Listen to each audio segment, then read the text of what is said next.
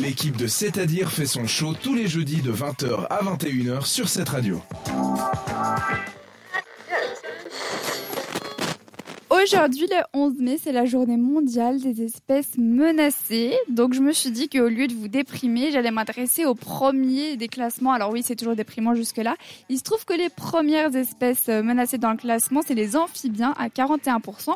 Donc je me suis dit qu'on allait en apprendre plus sur nos amis, les grenouilles, les têtards et tutti quanti avec quelques fun facts.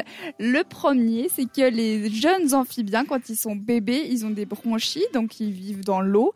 Et puis quelques temps après, quand ils grandissent, il y a des poumons qui apparaissent, donc ils peuvent vivre sur l'eau et sur la terre. C'est d'ailleurs de là que vient euh, leur nom, donc amphibilos en grec, si je dis pas de bêtises, ça veut dire vivre dans deux éléments c'est assez drôle. Au début, tu nais, t'as des bronchies, ensuite t'as des poumons. Ensuite, euh, quand ils hibernent, les grenouilles, elles respirent pendant toute la période de leur hibernation par la peau. C'est assez cocasse, je trouve. Ça doit être une sensation un petit peu spéciale. Personnellement, je n'ai jamais essayé. Si vous, si vous avez déjà réussi à respirer par la peau, j'aimerais bien savoir comment vous avez fait. Troisième fun fact, la plus petite grenouille du monde n'est pas plus grande qu'une mouche. C'est vraiment un tout petit truc. Il faut vraiment le Ça vouloir. trop mignon c'est adorable, mais il faut vraiment le vouloir pour essayer de la trouver. Les scientifiques, ils ont eu un coup de bol, je pense, quand ils sont tombés dessus, parce que vraiment, on voit le truc.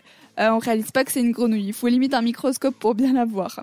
Ensuite, elles ont besoin d'être, euh, les grenouilles et les amphibiens de manière générale ont besoin d'être souvent proches de l'eau parce qu'ils ont une peau qu'on dit perméable. Donc, ils vont absorber l'eau et puis ils en ont besoin tout simplement pour vivre parce que sinon ils deviennent tout secs et ils meurent malheureusement. Ce qui est une des raisons pour lesquelles euh, c'est l'espèce, euh, une des espèces les plus menacées en fait les amphibiens, parce que souvent ils se retrouvent loin de points d'eau et puis ils se retrouvent ma foi bien embêtés.